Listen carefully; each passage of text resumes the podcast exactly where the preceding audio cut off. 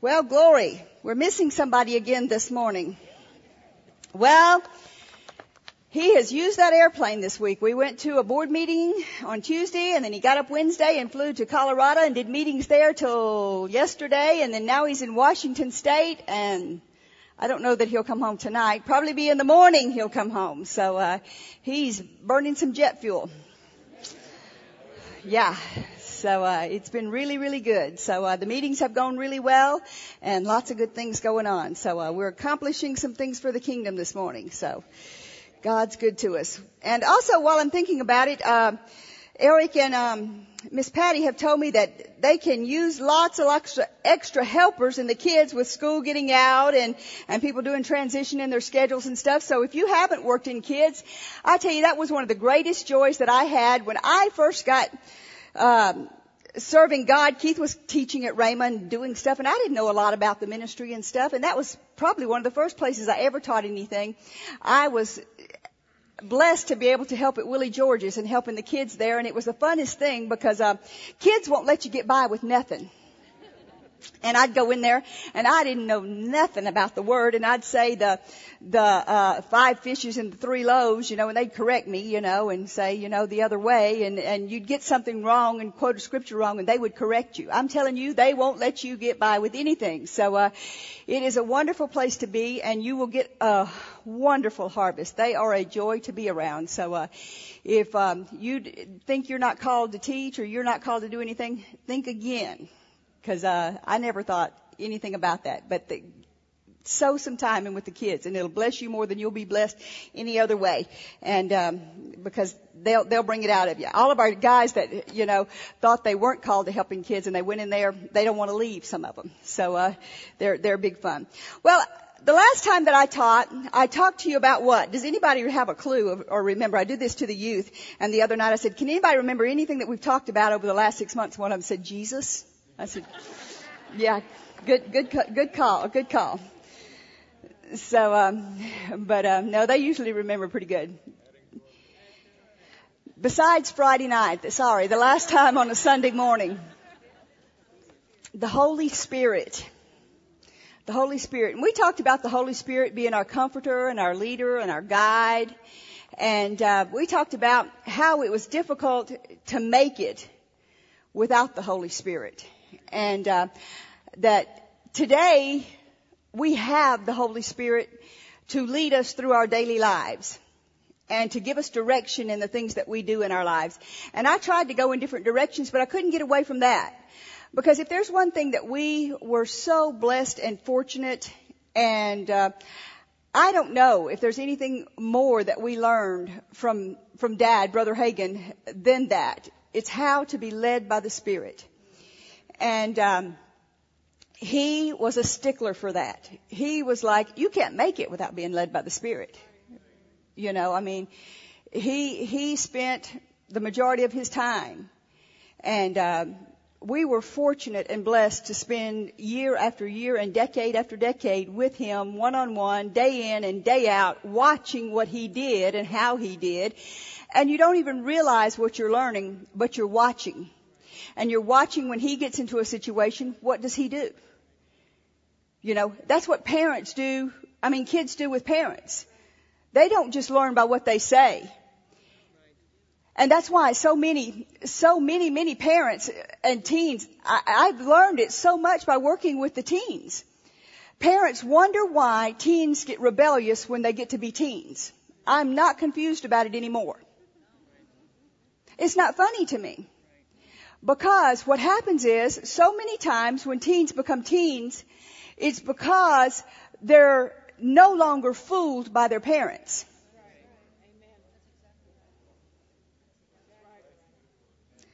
When they were little, their parents could fool them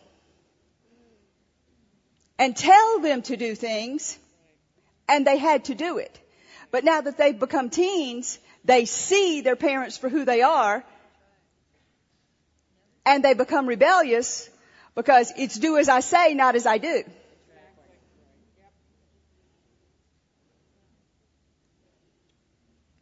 I deal with your uh, your kids.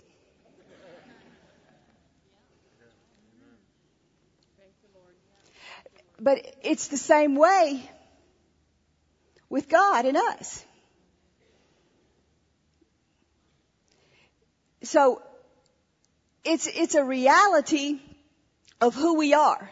And we, and we must be honest with ourselves about what we know and what we don't know. So I want us to go back and, and look at some things about the Holy Ghost and how to be led and how we can turn some things around in our life and how we can change some things to accomplish what we need in our lives. Okay? So this morning, um, how many of you remember the scriptures, a couple of the scriptures that we read about it? John 14, 16. And I'll pray the Father and He'll give you another comforter that He may abide with you forever, even the Spirit of truth, whom the world cannot receive because He sees Him not, neither knows Him, but you know Him, for He dwells with you and shall be in you. So the Holy Ghost left and He gave us the comforter. John 16, 7, and I'll read it and then we'll go on to today's. Just a little quick review. It says, however, I'm telling you nothing but the truth when I say it is profitable. Do you remember we discussed that? And we discussed how could it be profitable? That we couldn't ask Jesus a question? How can it be profitable that you can't go up to Jesus and ask him a question?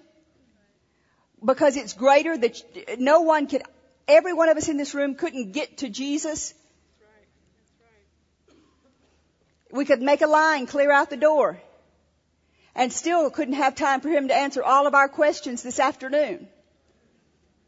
So it's profitable good, expedient, advantageous for you that I go away, because if I go not away, the comforter, the counselor, the helper, the advocate, the intercessor, the strengthener, the standby will not come.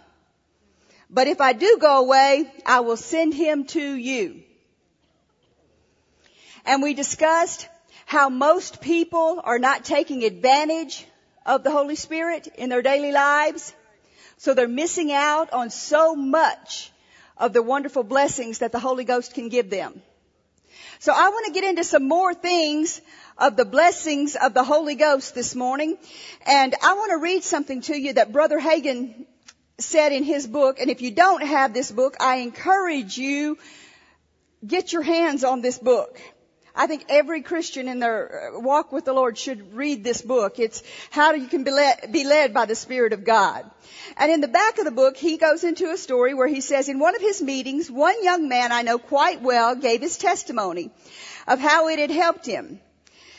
Uh, just a few weeks ago, when he was 31 or 32, he went into business, and he left his salaried job with a total of $5,500. He was single at the time and had to use this money for living expenses as well as for capital.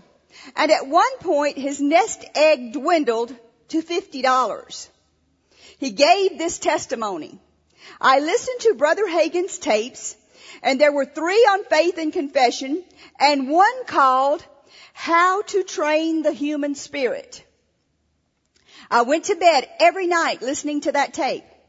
I put it on in the morning and listened to it while I shaved. I listened to it over and over and over again.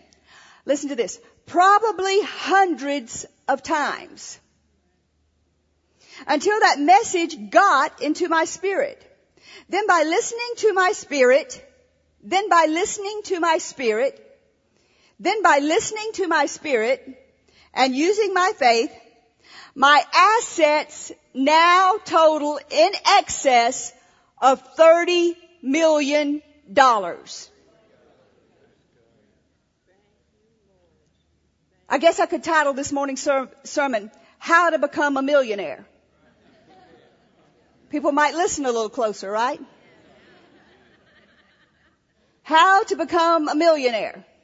To go from $50, how many of you in here this morning could come up with $50? Most everybody could rake, scrape, pick up cans and come up with $50, right? Well, this man had fifty dollars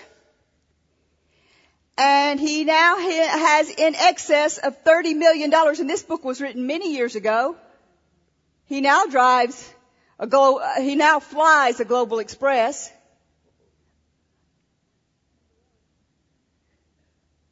But listen, I know this is the same man, and it goes backwards in the, in the book here.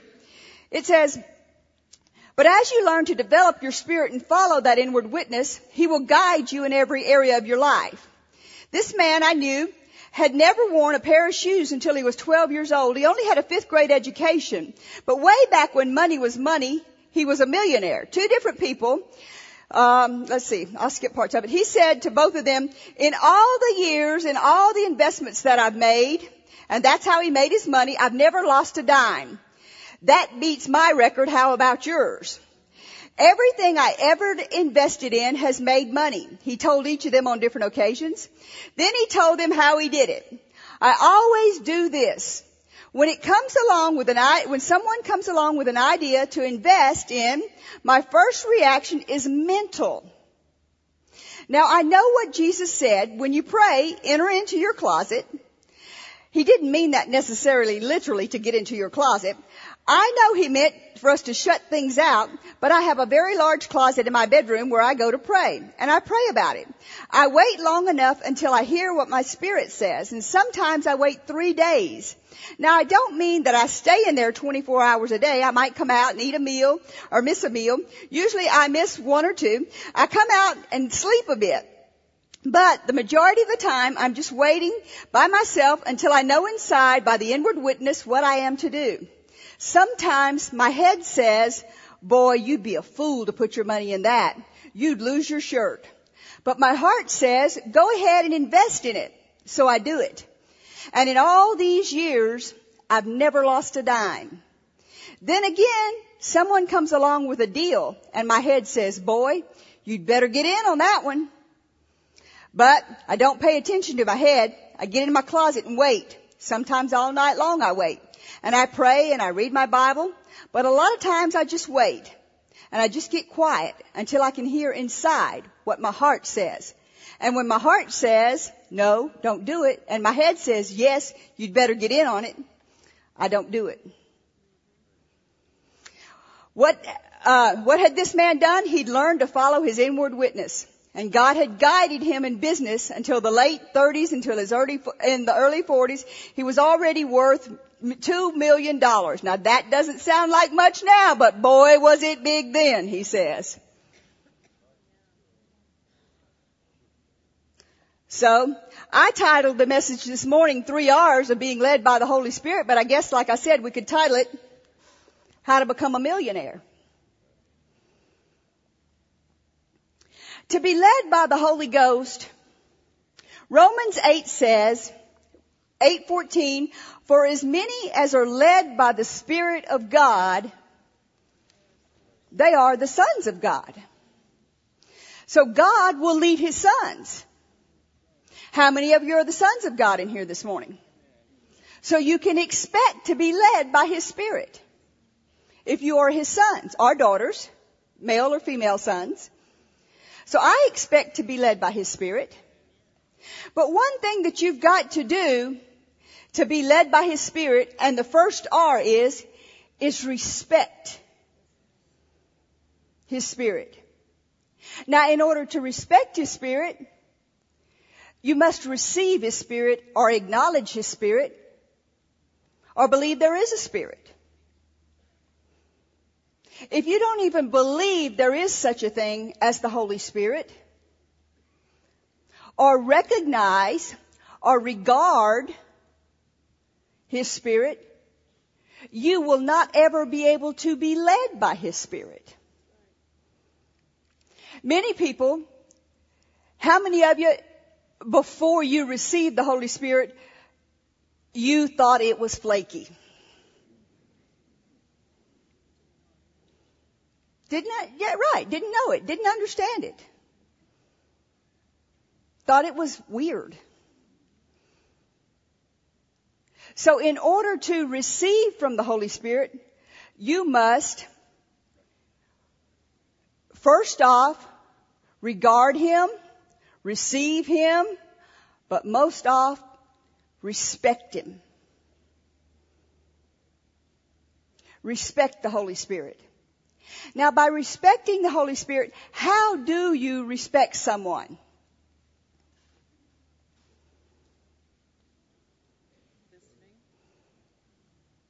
What's the first thing of, the thing that you think of when you respect someone? Turn to Hebrews 8. Let's look at a couple of scriptures on it and then we'll read you a, a definition of it.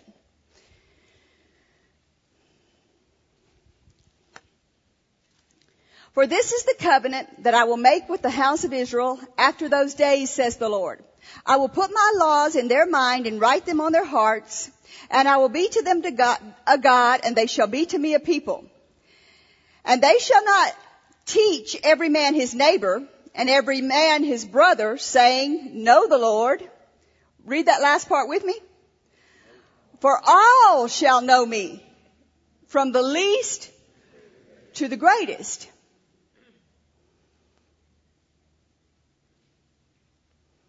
You remember the story of, of Samuel and Eli. We won't turn there, but he was very young in the Lord. And was God able to speak to him? And could he hear from God? Absolutely. So, in order for you to respect him, you must hold him in esteem. You must look to him attentively. Give heed to or pay attention to. Now say if we're in a room and there's someone in that room that you respect and everybody's talking and but there's someone that you really want to hear what they have to say. And everybody else is talking. What should you do if they begin to talk? We've lost it in our society, but what should you do? Do like we tell the little kids. Close that bubble. Zip it.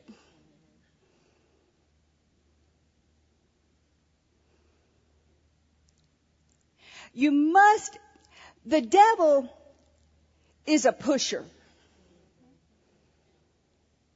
He'll push you and he'll, he'll push things off on your mind.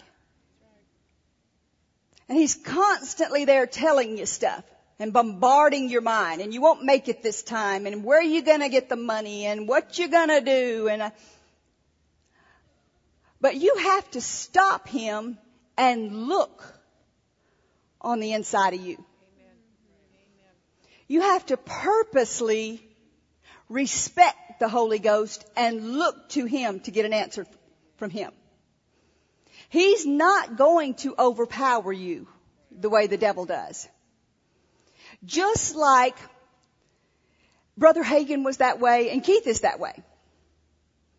You'll find if you get around Keith very much, if you're talking, he's not going to talk. He'll let you talk. You'll never know what he has to say if you're talking.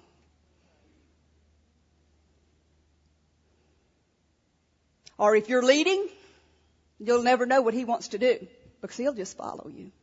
Unless he feels like he's supposed to do something else, he's just going to let you do what you want to do.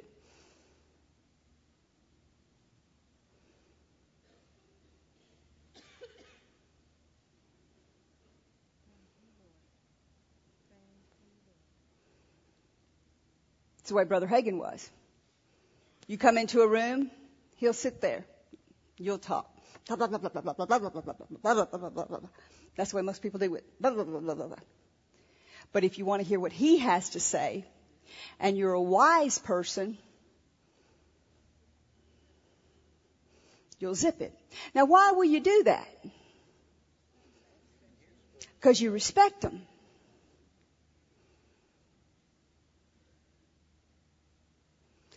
You want to take heed to what they're going to say. Now, if you want to hear what the Holy Ghost is going to say, you've got to say, okay, Holy Ghost, you're praying, Most people pray like this. And they never stop and ask the Holy Ghost. I mean, they never, if, if you're trying to hear an answer from God, you gotta, that you, you pray for an hour and you get up and leave.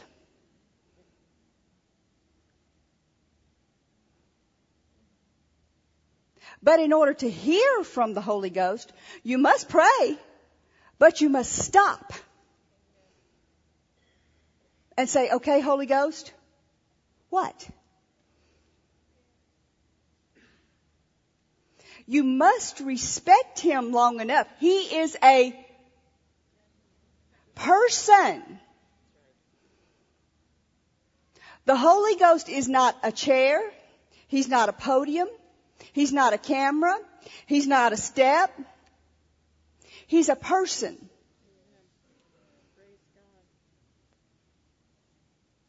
And he's a gentleman. And he's not going to talk while you're talking. So if you're praying and you're talking, he's not going to interrupt you. So you go to pray and you're asking for something and you pray and you pray and you pray and you leave and you say, I just can't get an answer. I've prayed about it for weeks and I can't get an answer.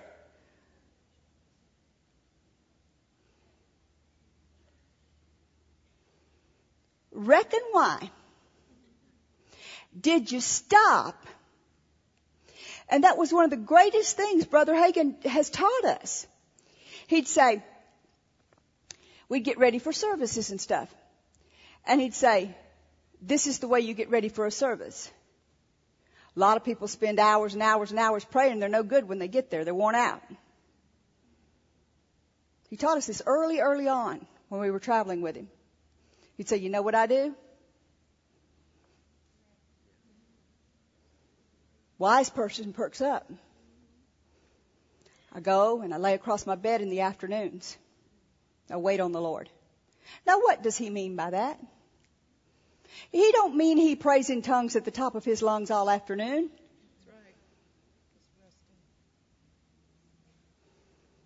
He means he lays there across his bed and waits on the Lord and listens to the Holy Ghost.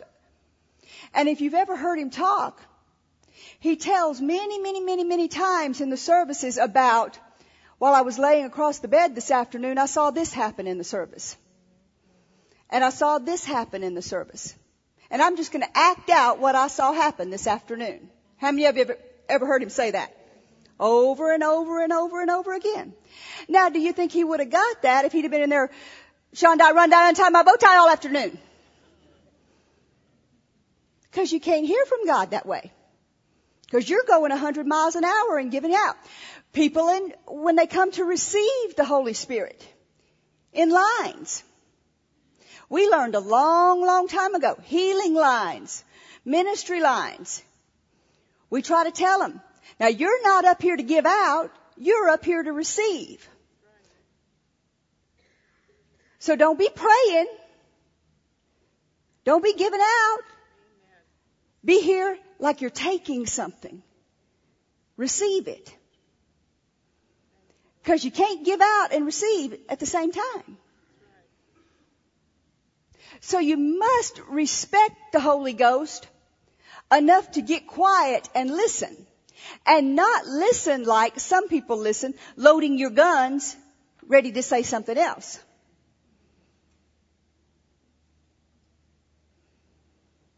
So the first R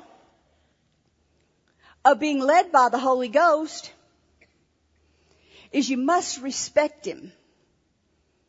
You got to be ready to get quiet. Find the time, if you're needing to hear from Him, to zip it. With our fast-paced society today, nobody finds that time anymore.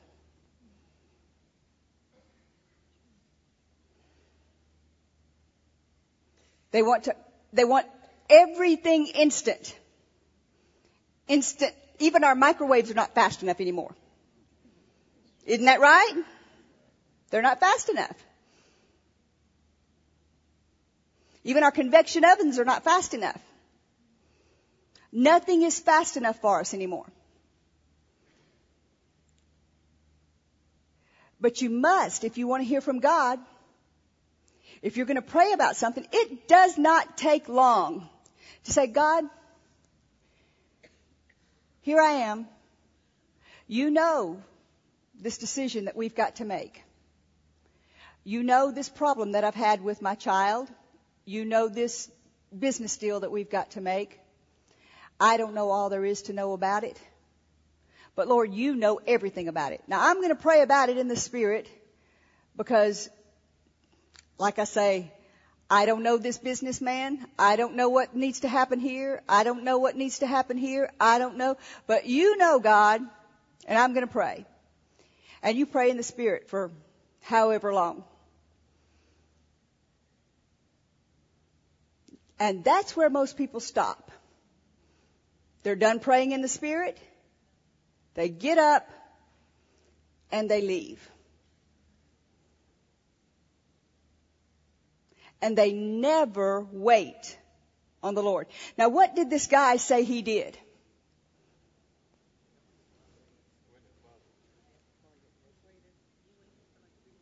He waited. If he had a deal that meant a lot to him, he'd pray, but he waited on God. Now you want to become a millionaire, you don't just pray, you got to do the other side of it. You gotta wait on God and respect Him and hear from Him. It's not no fast stuff. Like Brother Hagin used to say, they ain't no instant pudding with God. It's gotta be the real stuff. Okay?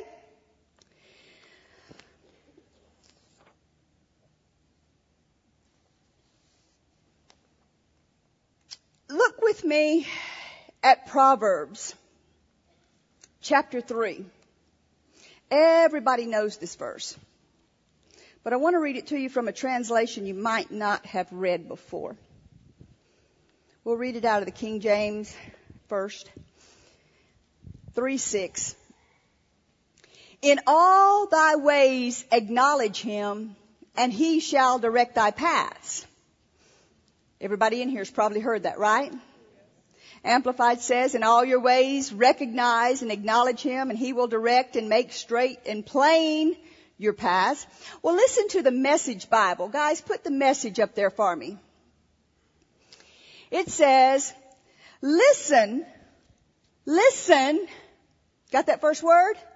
Listen for God's voice in everything you do and everywhere you go.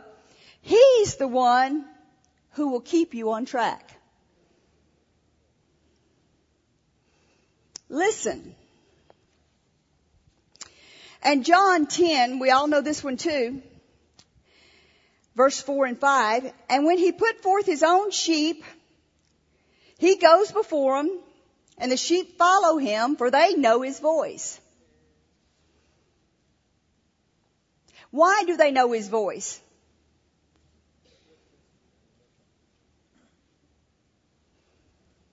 Why do the sheep know his voice? Do sheep know the voice of someone they've spent a day with? No. You don't just dump a sheep with somebody for a day and they all of a sudden know them. What happens? They spend time with them. They grow up with them.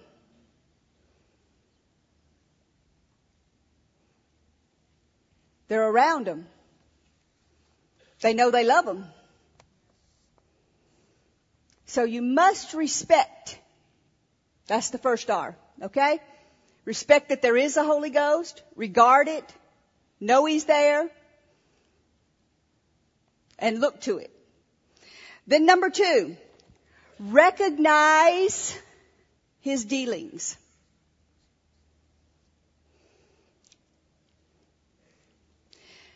Brother Hagin used to say all the time, and I know I'll quote Brother Hagin a lot today because that's where I learned so much about being led by the Holy Spirit. He said, so many are seeking the spectacular and missing the supernatural. And he used to say it all the time. All the time. We talked about this in, in youth one night, and um, it applies to every person in this room. Let's see how many of you already know how to be led. I asked them. I said, how many of you have ever been to Starbucks and you got something in here that says it's time to go home and you just sit there anyway and they all went. How many of you ever been at the mall and you knew you shouldn't buy that and you bought it anyway and they all went?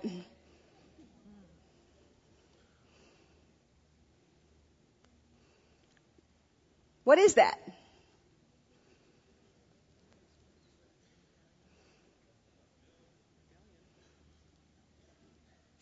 It's overriding what you get in your heart. Now, we won't have the adults raise their hand. How many of you did the Lord tell you to give that to somebody and you didn't? How many of you did the Lord tell you to do this and move here and you didn't? How many of you did the Lord tell you to kiss your wife today and you didn't?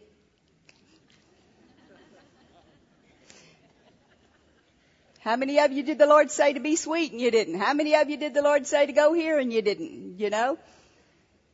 Every one of us has missed it. We're not going to throw any stones.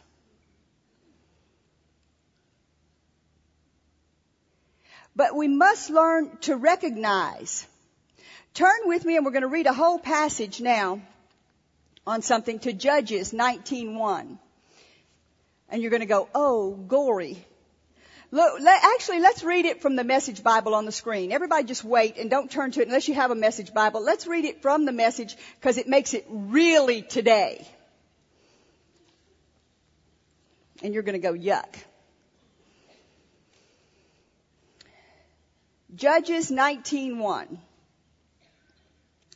It was an error when there was no king in Israel a Levite living as a stranger in the backwoods hill country of Ephraim got himself a concubine, a woman of Bethlehem in Judea. But she quarreled with him and left him, returning to her father's house in Bethlehem in Judea.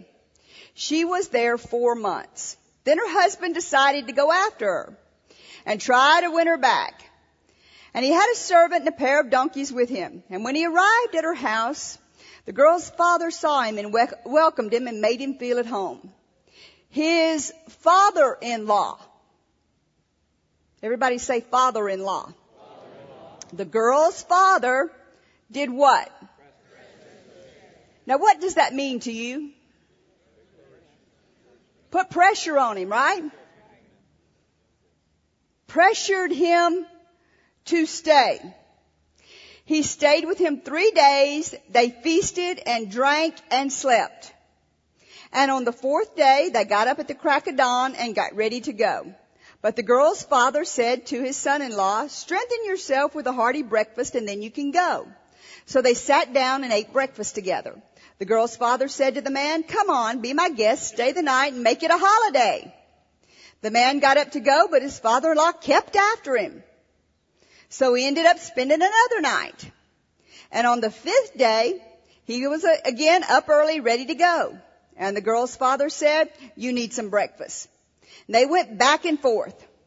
And the day slipped on and they ate and drank together. But the man and his concubine were finally ready to go. Then his father-in-law, the girl's father said, look, the day's almost gone. Why not stay the night? There's very little daylight left. Stay another night and enjoy yourself and tomorrow you can get an early start and set off for your own place. But this time the man wasn't willing to spend another night. So he got his things ready and left and went as far as Jebus, Jerusalem, with his pair of saddle donkeys and his concubine and his servant.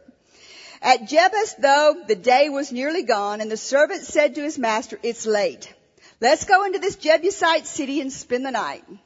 But his master said, we're not going into another city of foreigners. We'll go to Gibeah. And he directed his servant, keeping going, let's go on and we'll spend another night at Gibeah or at Ramah. So he kept on going and they pressed on and the sun finally set on them in the vicinity of Gibeah and belonging, which belongs to Benjamin. They left the road there and spent the night at Gibeah. The Levite went and sat down in the town square, but no one invited them in to spend the night. Then late in the evening, an old man came from his day's work in the fields.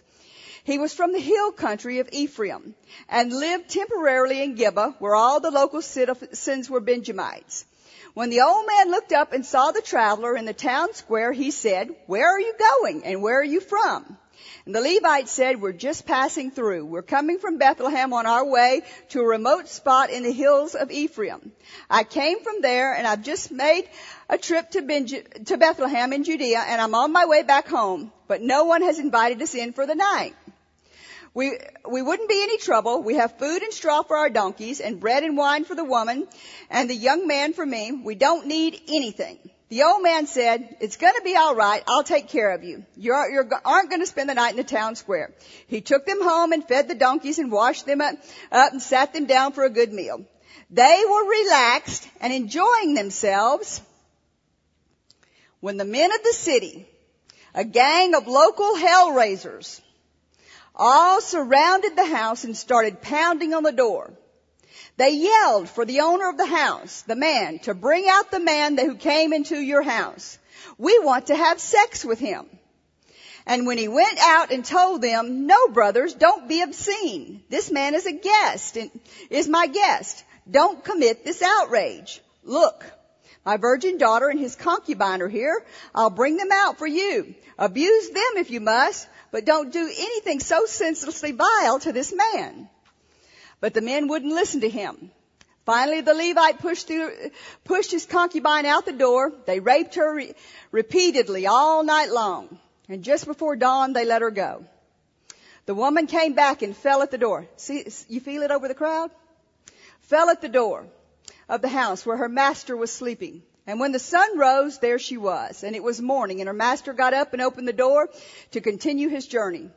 And there she was, his concubine, crumpled in a heap at the door, and her hands on the threshold. Get up, he said. Let's get going. There was no answer.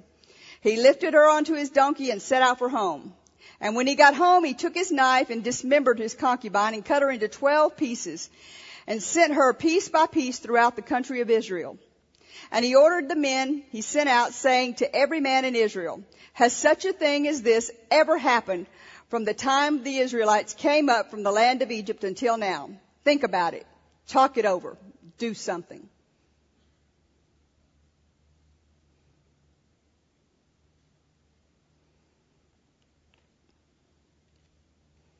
So what does all that mean?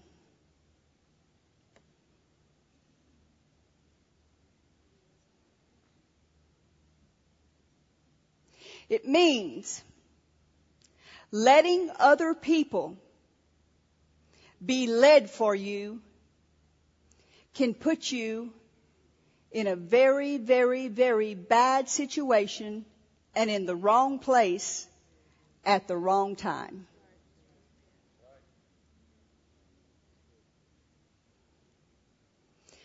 How many times have you had people be demanding of your time. Be demanding that you do this for them. Be demanding that you be there. Be demanding that you give them this or do that. And you have absolutely no leading to do it. But you go ahead and do it. And you miss it and things happen. How many can raise your hand and say that's happened to them? Look at the hands all over this place. Now, had this man have left the first day or the second day even, would he have been in a strange place in the middle of the night?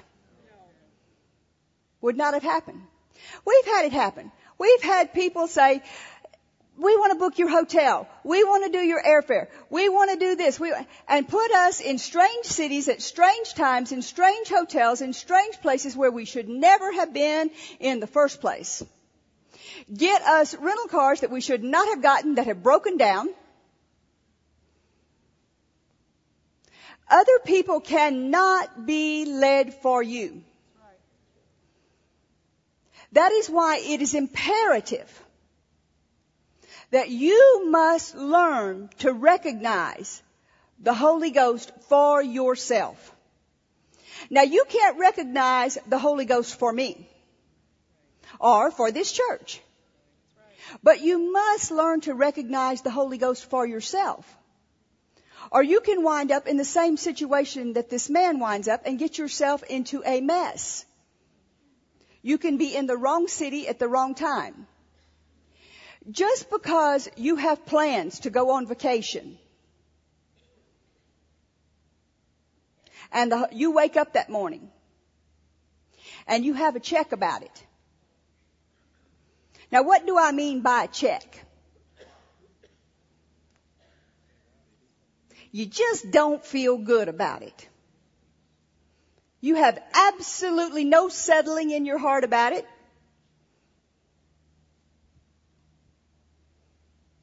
There's no peace at all inside of you. You're bothered by it. But you go ahead and go. What kind of situation do you put yourself and your family in then?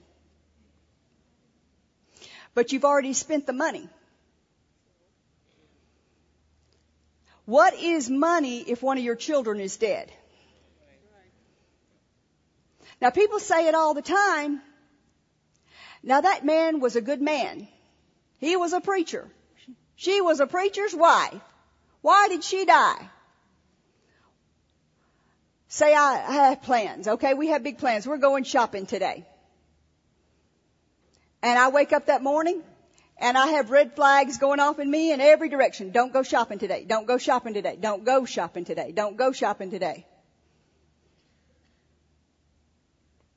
And I think, the Lord protects me. Though a thousand fall at my left and ten thousand at my right, it won't come near me. And I jump in my car and I take off. And two hours later, Keith gets a call. Phyllis's car's flipped on the side of the road and she's dead.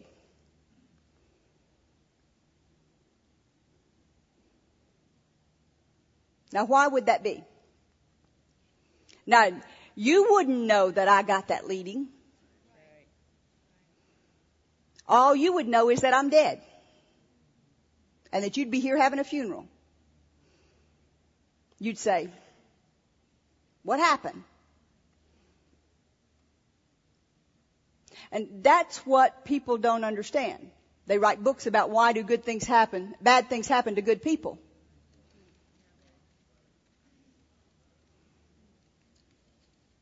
There's the story of a great musician that uh, went up in an airplane and it's documented that his little boy was asleep in the back seat. Some of you know the story about it. And his little boy raises up from the back seat in a sound sleep and says, Mama, don't daddy know that plane's gonna crash? Two or three year old little boy.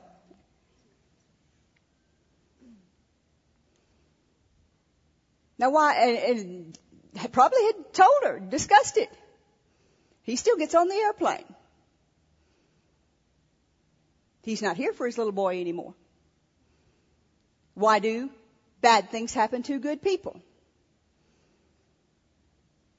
Because they plan their schedule out the rest of the week and if they don't go shopping today, well then tomorrow they've got this meeting and the next day they've got this thing they've got to do and the next day they've got this thing they've got to do and if they don't get it done today, well, I'm not going to have time to do it. Now we're not going to have a show of hands, but it happens every day to people in this room. And it's just the mercy of God that every one of us is still alive.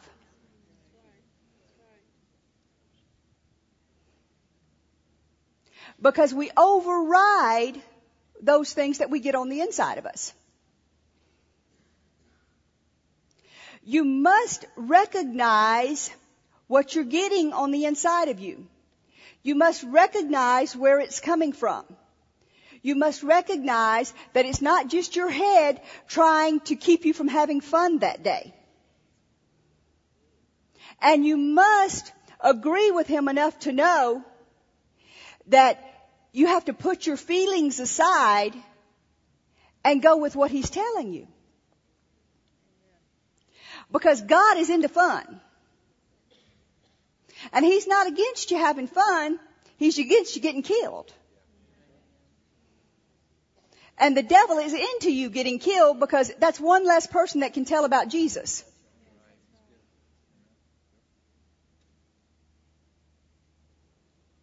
Now say you are out shopping. And they got this dress that's on sale, mm, and you really, really like it. And you're walk around the store for 15 minutes with it in your hand. Why do you do that?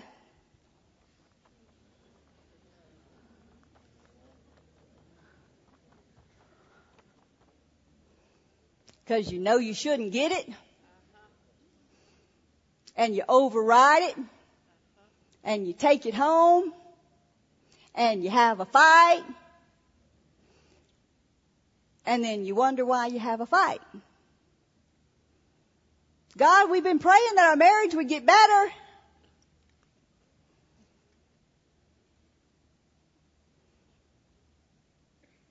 But you overrode there.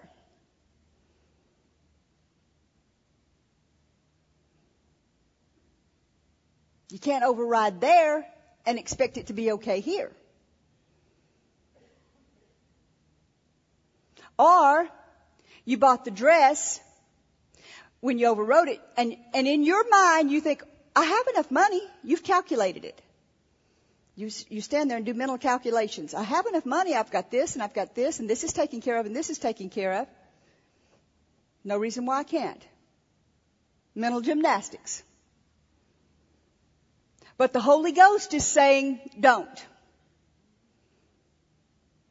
Because what you don't know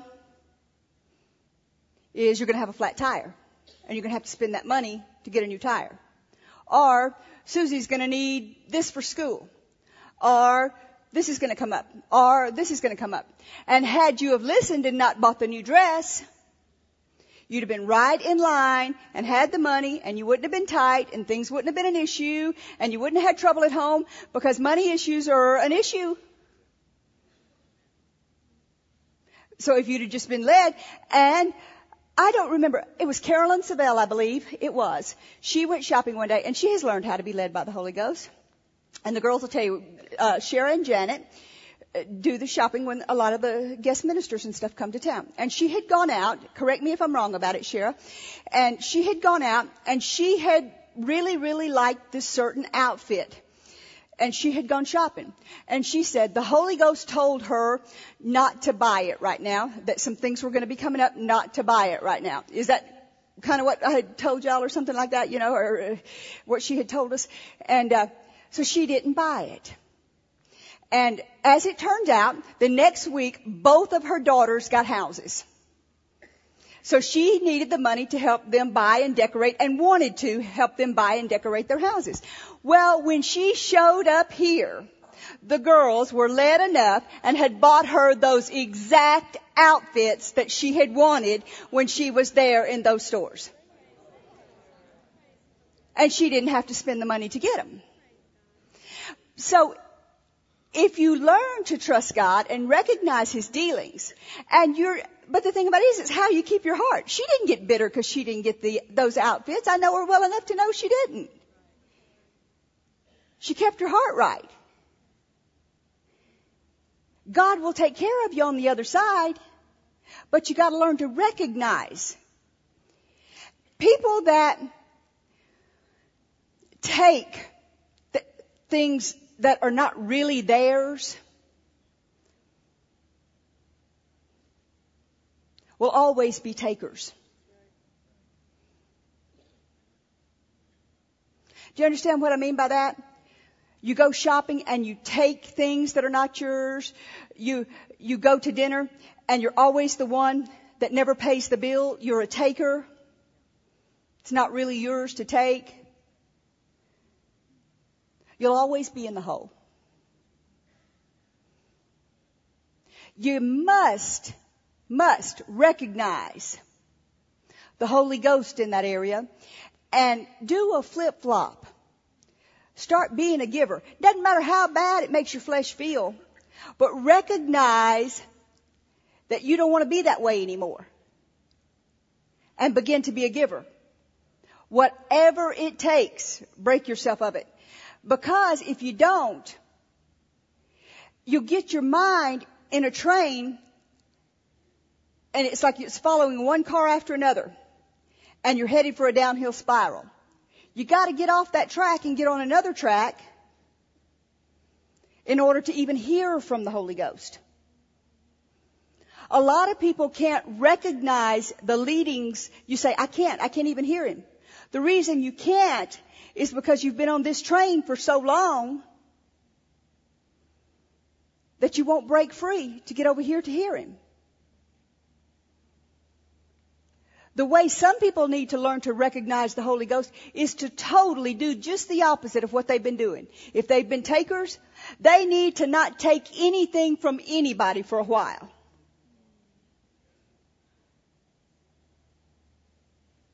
And they need to start giving. If you've been one that's taken money, taken pity, taken time, taken this, taken that, you be one to give it.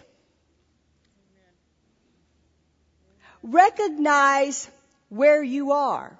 Recognize what the Lord is showing you. Okay, where money is concerned. If you want to be led by the Holy Ghost to become a millionaire, you may only have $50, but He can't lead you with that $50 if you're taking it from someone. It's gotta be your own $50.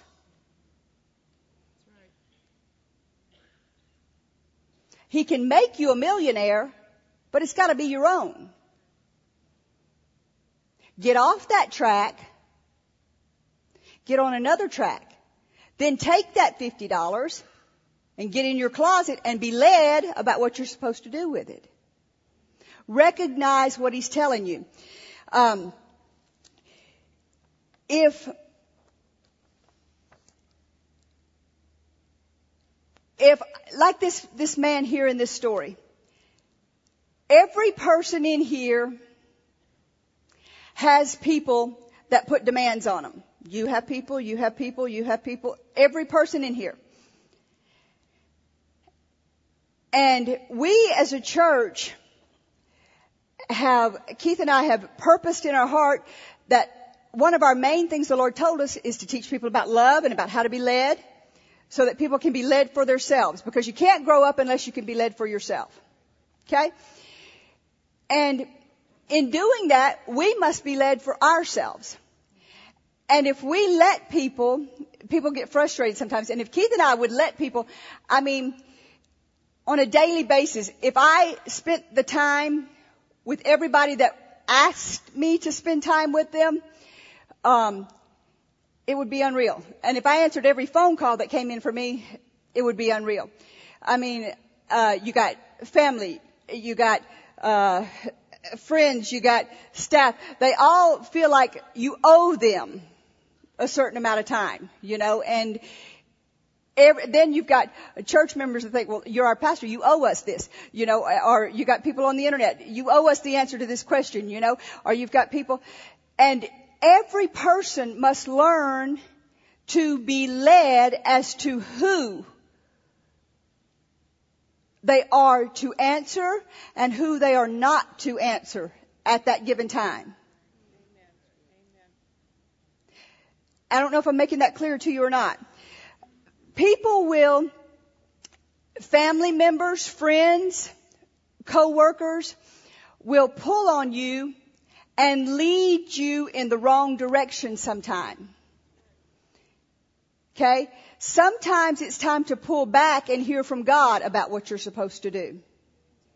You need to recognize what is God and what is a person. That's what this man did not do. He did not recognize God was telling him to leave or his father-in-law was telling him to leave or stay. You must recognize, you must respect them and say, hey, look man, I love you. But you know what? gotta go. And that's why some people can't do the things for God that they should do is because they let people, they let family, they let kids, they let employers steal God's time from them. That's why you don't have the time to do what I was talking about in number one. The waiting on God because you let people, that is the devil's number one tool, is people robbing your time.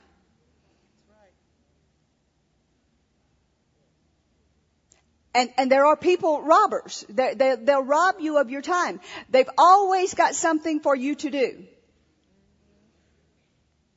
And if you let them, they will steal every moment of your time. And you can't. You must be led for your life the way God directs your life, or they will be leading your life and not God leading your life.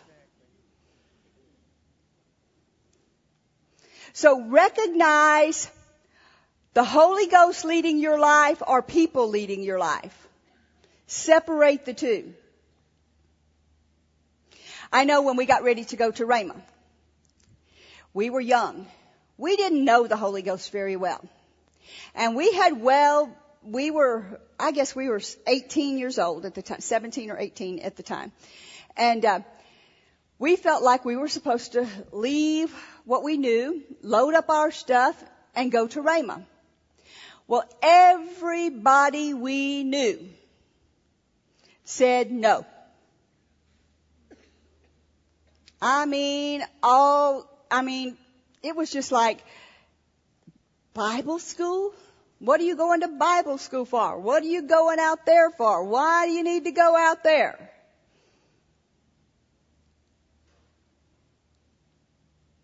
What's out there? Who's out there? Broken what? Why do you want to go to anything broken for? And thank God that we had just enough. God will meet you where you are and where your faith is. And He encouraged us just enough to do it. And took us just enough to be able to take the step and do it. Don't let anybody stop you from what you're supposed to do. You recognize what God has put in you and you follow it through. No matter if it's your ministry, no matter if it's a job, no matter what your vision is, you recognize what the Holy Ghost inside you is telling you to do, if it's your new business, if it's, if it's stepping out and doing something you've never done before, recognize what God and the Holy Ghost inside of you, not up here. It can look like you're a big dummy to do it. But if it's inside of here, and you know it's inside of here, and God has put it inside of here, then you don't let any well-meaning family or well-meaning friends or well-meaning people around you stop you from taking the steps that God has told you to do. You follow, well, like we were singing this morning, you follow your heart. You recognize what God has given you and you stick with it. You don't let your father-in-law like this man did, pull you off track and delay you from doing it. Recognize what is God, what is people, and what is your flesh. Don't let your feelings get in the way like you want to go on vacation, we talked about. Don't let people get in the way. Don't let money get in the way. Recognize the difference in them. Alright? And then the last one that I want to talk to you about is respond. And that's the tough one.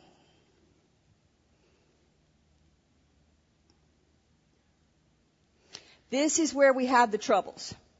Most people recognize what they have inside them. Most people know it's time to leave Starbucks. Most people know not to buy that dress. Most people know don't go on vacation. Most people know there's something stirring inside them. But the problem is, if it's good, let's do it. But if it's something that their flesh does not like, they rebel. Keith has a saying, disobedience dulls to the hearing of the Holy Ghost. If you want God's direction and the Holy Ghost direction, you must receive His correction. And that's where we mess up. So many people are in situations and the Holy Ghost is saying, red flag, stop, don't do it. Don't say that, don't treat them that way, stop. You shouldn't say that. You shouldn't do that. They don't deserve that. What did they do? Why are you doing that? And you just override it. Why are you taking your bad feelings out on them? And you know it in your heart, and you just keep going. Or a sale comes up and you know good and well that somebody else's money. But you need it. So you'll just fudge it just a little bit. And the Holy Ghost inside you saying, don't do it, don't do it, don't do it, don't do it. You do it anyway. What you don't know is God had in line for you a greater sale that was going to triple the one that you just stole the $10 from that could have been $300 that you lost because you took the $10.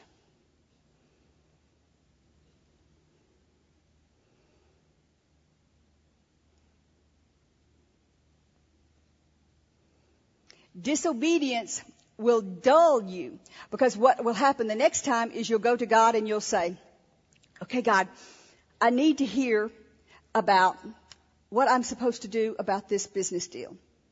Do I buy this piece of land or this house or do I not? And he goes, no, don't buy it. And you're going, is that God? Is that not God? Is that God or not God? Let's see, I can't really tell. Why can't you tell? Because when he told you not to take that $10, you said, that's not God, that's just me. And you reasoned out a way in your mind to jiggle the figures and take the $10 when you knew all along it was the Holy Ghost. So how can it not be the Holy Ghost now and then be the Holy Ghost now? It's the same Holy Ghost. Same person. I'm still the same when I tell you don't do this and when I say do do this. I don't change. I'm exactly the same. Yes? No. I, I'm still the same. But what happens is, when he says, don't buy that dress, and you say, this isn't the Holy Ghost, this is just me. Or when he says, don't tell that lie. Or when he says, don't be mean to them. Or when he says, don't go on that vacation. Or when he says, don't buy that new car yet. Or when he says, don't go, go get that debt right now. Don't get that debt right now. You say, that's not the Holy Ghost. That's just me. Then you go to him and say, Holy Ghost, what do I do to get, get my baby healed? What do I, what do I need to do? Where am I missing it? What, where, what am I doing wrong? My baby's sick. What, what am I doing?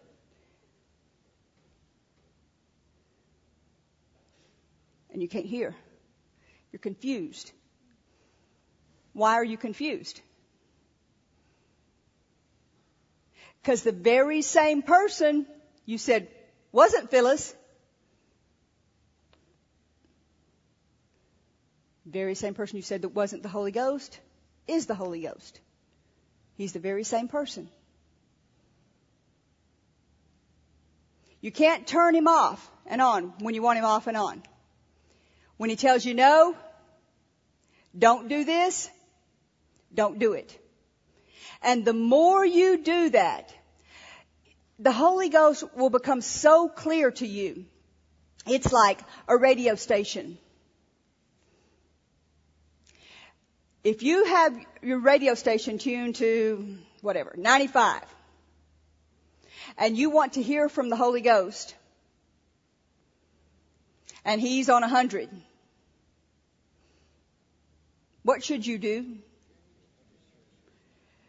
But the reason you have Him on 95 is because you've been turning Him off. You got to get back on 100 over here.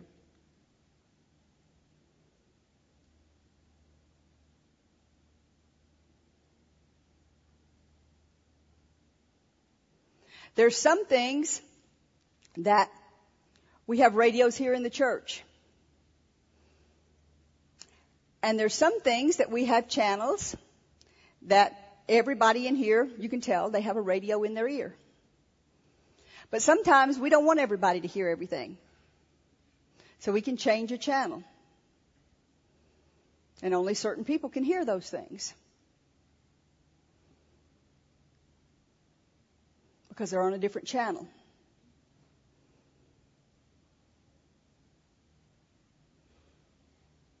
I think that's what some people have done to themselves with the Holy Ghost. They've taken their hearts, and when they, don't want to hear what He's got to say, they change the channel. And they say, mm I don't want to hear this. Like, don't watch that program. Like, I don't want to hear this right now.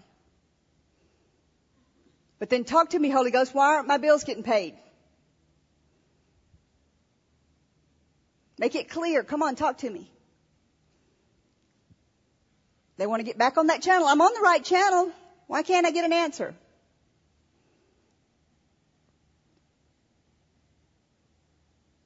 Because they've tuned him out.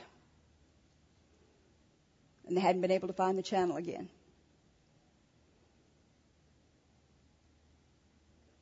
If you want His direction, you must receive His correction.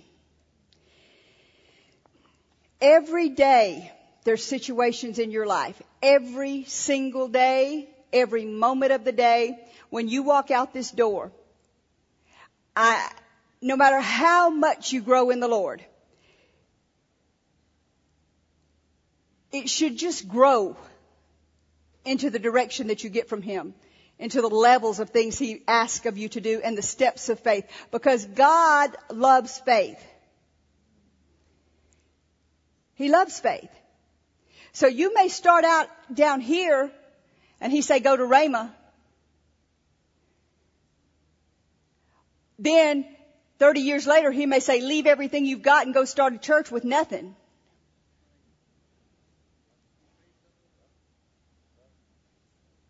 I didn't hear you right, God. You didn't say that. That wasn't God. That's just us thinking that. You can pretend. And you can pretend your whole life away.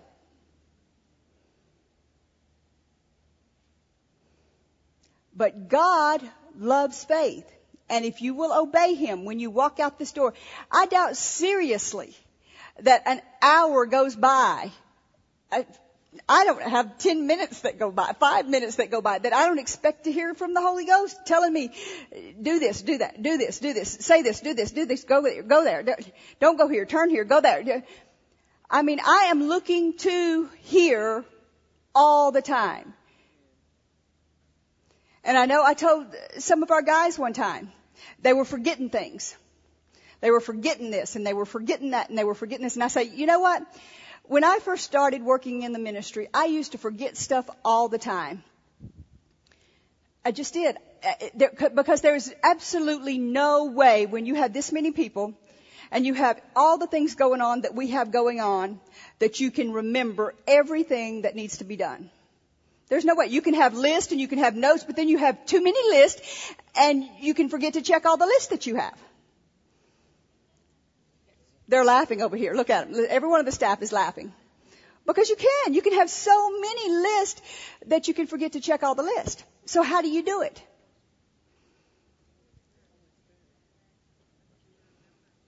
You learn. You don't go two minutes without, okay, Holy Ghost, is there something we're forgetting? Okay, Holy Ghost, what do we need to do now? Okay, Holy Ghost. And I've, I've started teaching the guys, you know, when Dave first started working for us, I said, you can't do it without the Holy Ghost, Dave. And I kid you not, when he got his phone, when he first started working for us, he'd put reminders on his phone, buzz, check in with the Holy Ghost. You laugh. You laugh. Because if you have not trained yourself to do that, you will not do it. You must learn the very first one.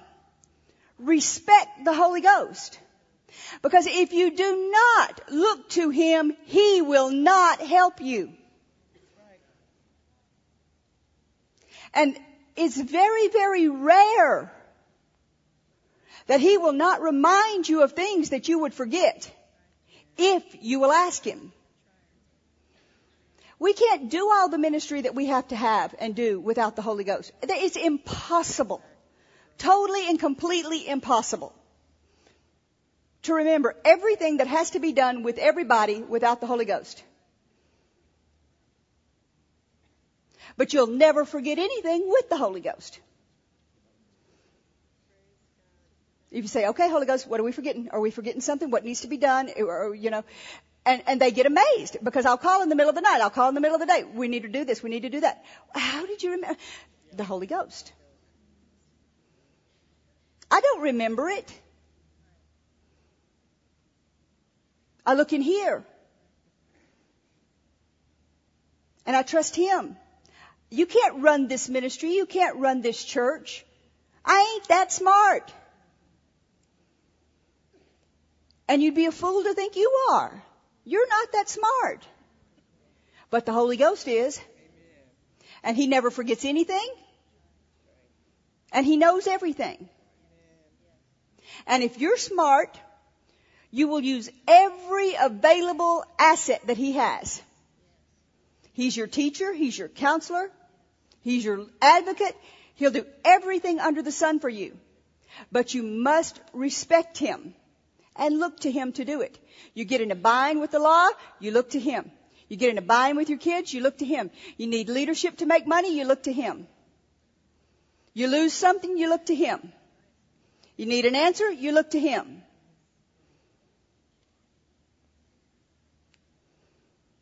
You go in the wrong direction, you look to Him.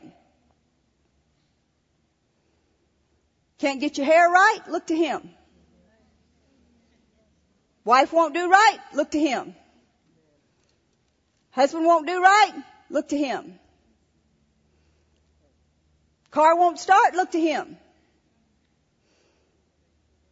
Doesn't matter what it is. He can show you what to do. But you must look to Him and respect Him. And He can and will give you the answer. And He's not hard to hear. We read the scriptures. As many as are the sons of God. How many are the sons of God? You can expect to be led by the Spirit of God. Stand up with me.